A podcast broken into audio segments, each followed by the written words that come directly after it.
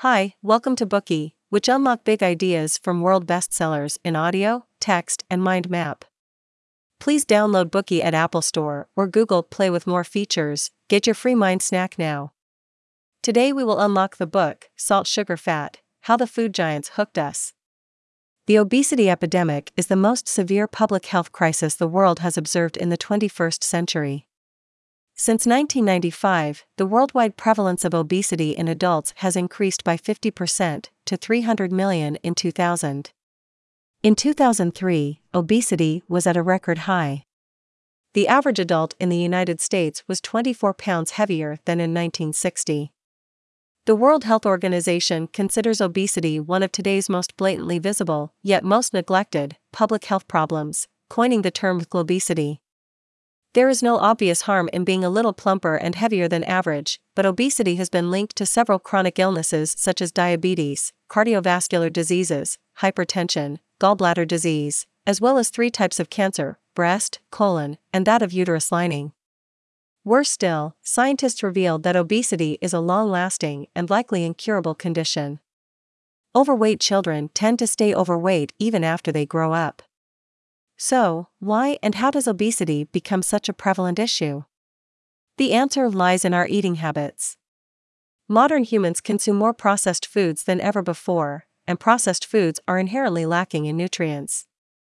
They also contain a great amount of saturated salt, sugar, and fat, which are the 3 major causes of obesity.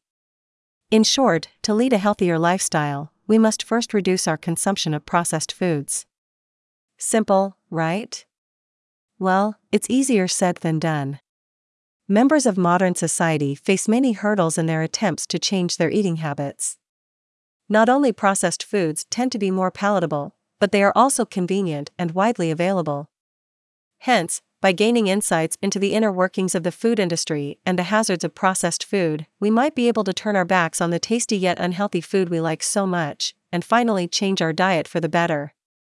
This is where salt, sugar, fat comes in. Pulitzer Prize-winning investigative journalist Michael Moss infiltrates the world of the food giants. Based on the accounts of industry insiders, Moss exposes the marketing tactics and operations of Kraft, Coca-Cola, Frito-Lay, Nestle, Aria, and other prominent food companies. With his keen observation and critical voice, his book makes a compelling argument against the modern food culture. In this Bookey, we shall examine Moss' work by focusing on the 2 primary aspects of its content. Part 1: Why are American food manufacturers reliant on salt, sugar, and fat? Part 2: How do American food manufacturers make buyers consume more salt, sugar, and fat? Part 1. 1. Why are American food manufacturers reliant on salt, sugar, and fat? On April 8, 1999, 11 heads of America's largest food companies gathered in an office complex in Minneapolis, with one topic on their agenda: the epidemic of obesity. At that time, food manufacturers were condemned by powerful critics from the whole society, including Harvard, the Federal Centers for Disease Control and Prevention, the American Heart Association, and the Cancer Society. Experts stated that these companies were responsible for the unhealthy dietary habits among consumers due to their over-reliance on salt, sugar, and fat in the food manufacturing process. Now, some of us may wonder, what is the appeal of these 3 ingredients? The answers, as Moss writes, are fairly straightforward. Here is the first one: salt, sugar, and fat make our food tastier. There is a platinum rule in the processed food industry: regardless of the changes in nutrition charts and formulas, the products must remain appetizing. All food giants know that when most buyers shop for food, the first thing they consider is not the product's nutrition value, but their taste. Food companies aim to please the consumer's taste buds at a cheaper production cost. Naturally, salt, sugar, and fat, all of which happen to be some of the cheapest ingredients out there, become the must-haves in food factories. The appeal of sugar is undeniable. In school, we were shown a diagram called the tongue map, with 5 parts of the tongue being associated with 5 main tastes. The big patch at the back was more sensitive to bitterness, the sides were drawn to sourness and saltiness, while the tip of the tongue had a taste for sweets. This is a misconception. In fact, every inch of our mouths responds well to sugar. Throughout history, humans' craving for sugar has been a consistent phenomenon. When Christopher Columbus sailed toward the Americas for the second time, he had brought sugar cane along to be planted on the continent. This fact still holds true to this day.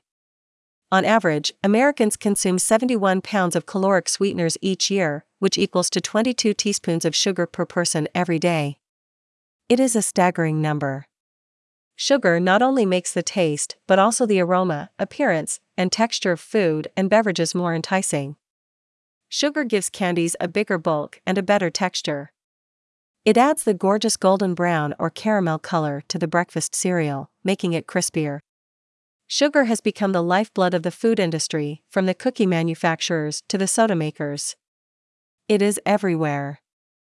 Though our taste buds and body's reaction to fat is not as intense as to sugar, fat is just as alluring as sugar. Moss describes the subtlety of fat's allure with an analogy: if sugar is the methamphetamine of processed food ingredients, then fat is opiate, with less striking effects, but no less addictive. One of fat's most valued functions is masking certain flavors, while accentuating others at the same time. For instance, the tangy flavor in the sour cream doesn't taste great on its own. But the fat in it coats our tongues and keeps our taste buds from coming in contact with too much of the acidic component. In the meantime, the layer of fat stimulates our tongues to absorb the aromatic flavors in the sour cream. Because of this extraordinary trait, fat has brought a fortune to the food manufacturing industry. Some types of fat can even allow foods like corn chips, crackers, ice cream, and cookies to retain their textures and flavor while sitting on the supermarket shelves over a long period of time. Unlike sugar and fat, the amount of salt in processed foods is limited. But salt plays a key role in the industry's effort to boost sales and consumption. It can make sugar sweeter and add crunch to crackers and waffles.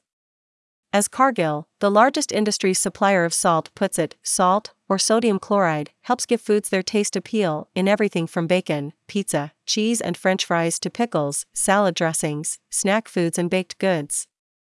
More impressively, salt fixes taste and texture. Without it, cornflakes taste metallic, crackers will be bitter, soggy, and mushy, whereas ham will become disgustingly rubbery. Salt does beyond stimulating the taste buds, and for this reason, the food industry can never get enough of it. Next, let's look at the second reason why these ingredients are popular: salt, sugar, and fat save the manufacturers a great deal of money. All three of these ingredients are cheap, which is a good enough reason for processed food makers to keep adding them to their products. Sugar, for example, can act as a substitute for some costly ingredients. Ketchup manufacturers use sugar to add more bulk and texture so that they can use less tomatoes. Similarly, fat is also a cost-saving wonder to the food giants. The fattier trimmings of meat used to make hot dogs and burger patties are cheaper than leaner meat. For that reason, the American hamburger industry, which uses up 7 billion pounds or more of ground beef each year, relies heavily on fat. Hamburger meat is a mixture of beef trimmings, with the fattiest scraps containing half fat and half protein. Using less fat in their products drives up the production cost.